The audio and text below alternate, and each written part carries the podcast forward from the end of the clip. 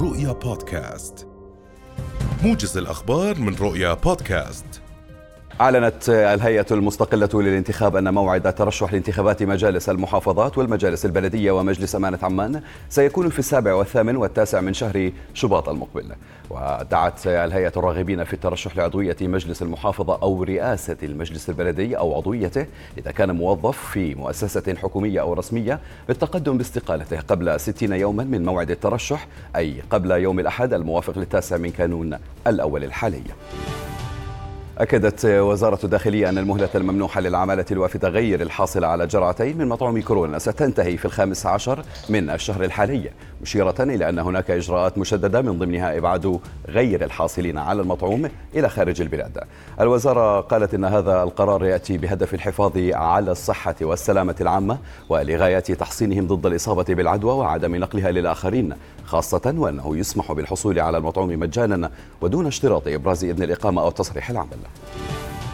قال عضو اللجنة الصحية في المركز الوطني لحقوق الإنسان الدكتور إبراهيم البدور إن الأردن بدأ يقترب أكثر من تسجيل أول إصابة بمتحور أوميكرون من فيروس كورونا. وأكد البدور أنه بعد تسجيل السعودية لأول إصابة بالمتحور الجديد وتسجيل الاحتلال لعشرات الإصابات خلال الأسبوع الماضي بات الأردن قريبا جدا من تسجيل أول إصابة مبينا أنها أضحت مسألة وقت.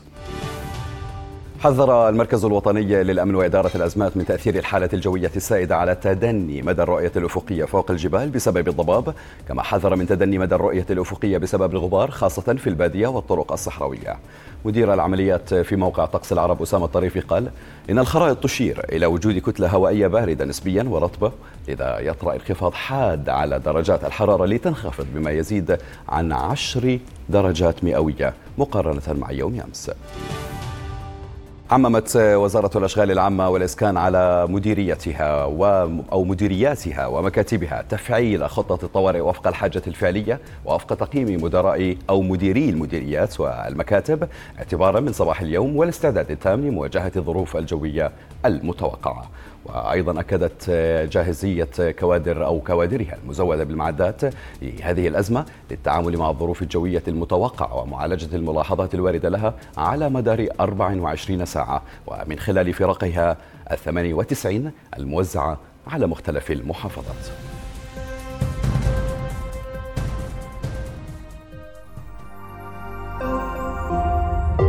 رؤيا بودكاست.